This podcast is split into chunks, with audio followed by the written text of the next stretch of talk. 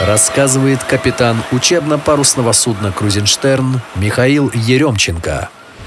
Идем мы как-то на Крузенштерне, э, находясь в дрейфе, и один из погожих солнечных дней мы установили парус в океан, это импровизированный такой бассейн для курсантов и для экипажа. И увидели недалеке от Крузенштерна плавающую черепаху. Для обеспечения безопасности всегда спускаем шлюпку с экипажем которая смотрит, чтобы никто не выплывал из этого бассейна. И увидев эту черепаху, э, с мостика скомандовали, чтобы я как раз был за управлением этой шлюпки. Подплыли и по возможности, может быть, ее взять на борт, чтобы рассмотреть поближе и закинуть ее в бассейн. В конечном итоге нам это удалось. Неописуемый восторг курсантов экипажа, которые в это время как раз в этом парусе в бассейне плавали и ныряли. Но потом э, отпустили, и черепаха, можно сказать, уплыла в освояси. Черепаха была большая, это, можно сказать, такое очень необычное, очень яркое впечатление. А еще, если и потрогать ее, то это вообще произвело, можно сказать, такой большой фурор для всех курсантов в особенности. Да? Молодые люди первый раз на судне, и тут э, черепаха в Атлантическом океане.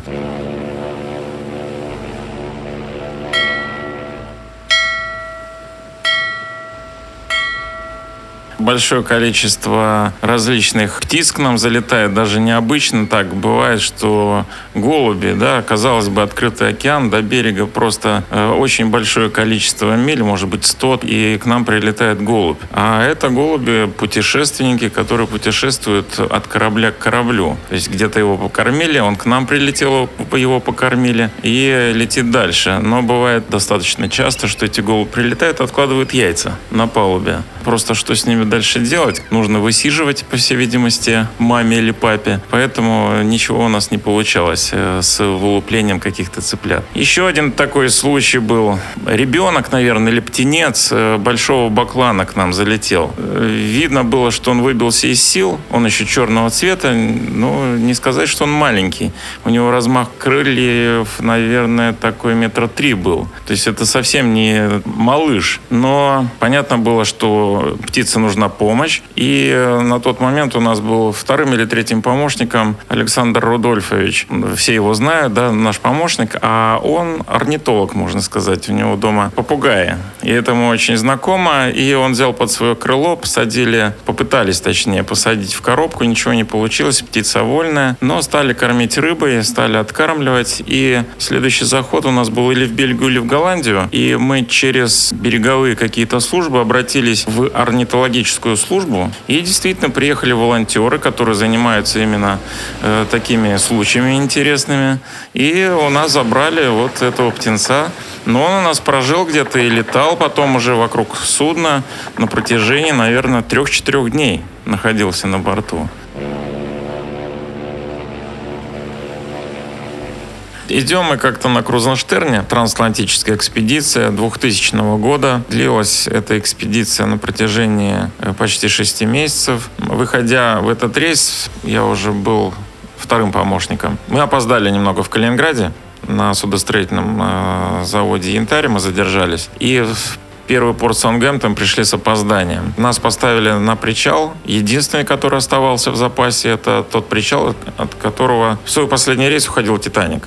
Все, подходя к нам с таким каким-то или сожалением, или наоборот, может быть, с ухмылкой, говорили, а знаете ли вы что? Да, мы уже говорили там с пятого или шестого раза, знаем. И начались какие-то экскурсии, привезли к нам, да, на борт на экскурсию одну пожилую даму, которая была ребенком еще спасена с «Титаника». Ну вот мы привлекли просто к себе внимание. Затем была гонка от Саунгемптона до Кадиса. Э, мы заняли третье место. Дальше так уж получилось, что произошло столкновение во второй части гонки от Кадиса до Бермудских островов. Ночью в 5 утра э, в нас скользь, можно сказать, э, зацепив нас и оторвав якорь и 250 метров якорь цепи, проскочил мимо нас сухогруз. Бывают такие тоже случаи в море. Мы продолжили продолжили свой путь, закончили вторую часть. Третья часть это просто был переход от Бермудских островов до э, Соединенных Штатов, до э, Норфолка.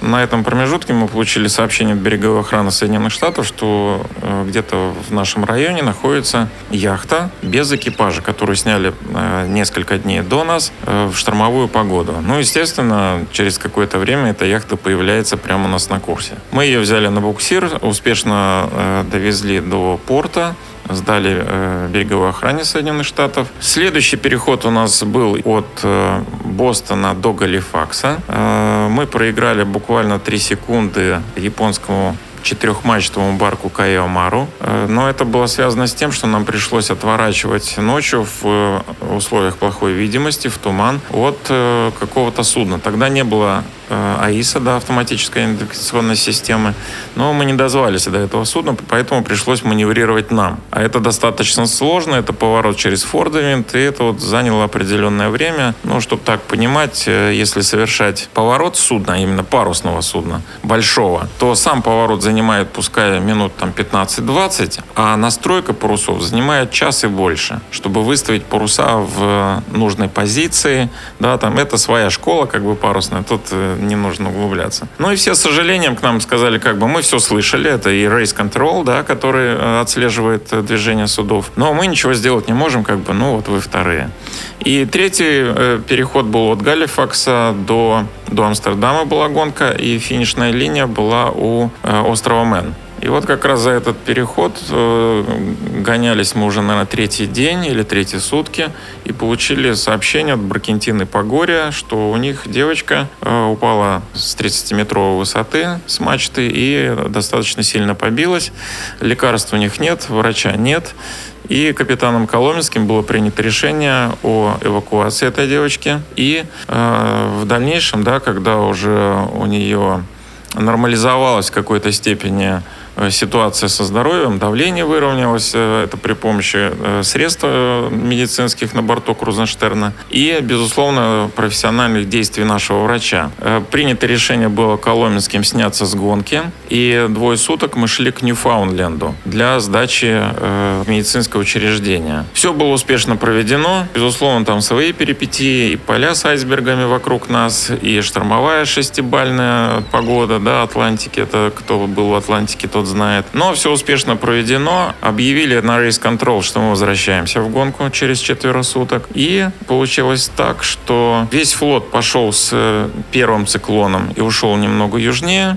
А мы с новым циклоном, который подхватил нас, пошли немного севернее, обогнали всех и пришли к финишу первыми. Вот это у нас э, такая была гонка, вот такой 2000 год. Впечатлительный, конечно, таких э, больше гонок у нас не было, но со счастливым концом. Самое главное, что вот эта девочка Аща Черлинская, она жива-здорова, даже не хромает, все благополучно закончилось. Клопс подкасты представляет «Однажды на Крузенштерне».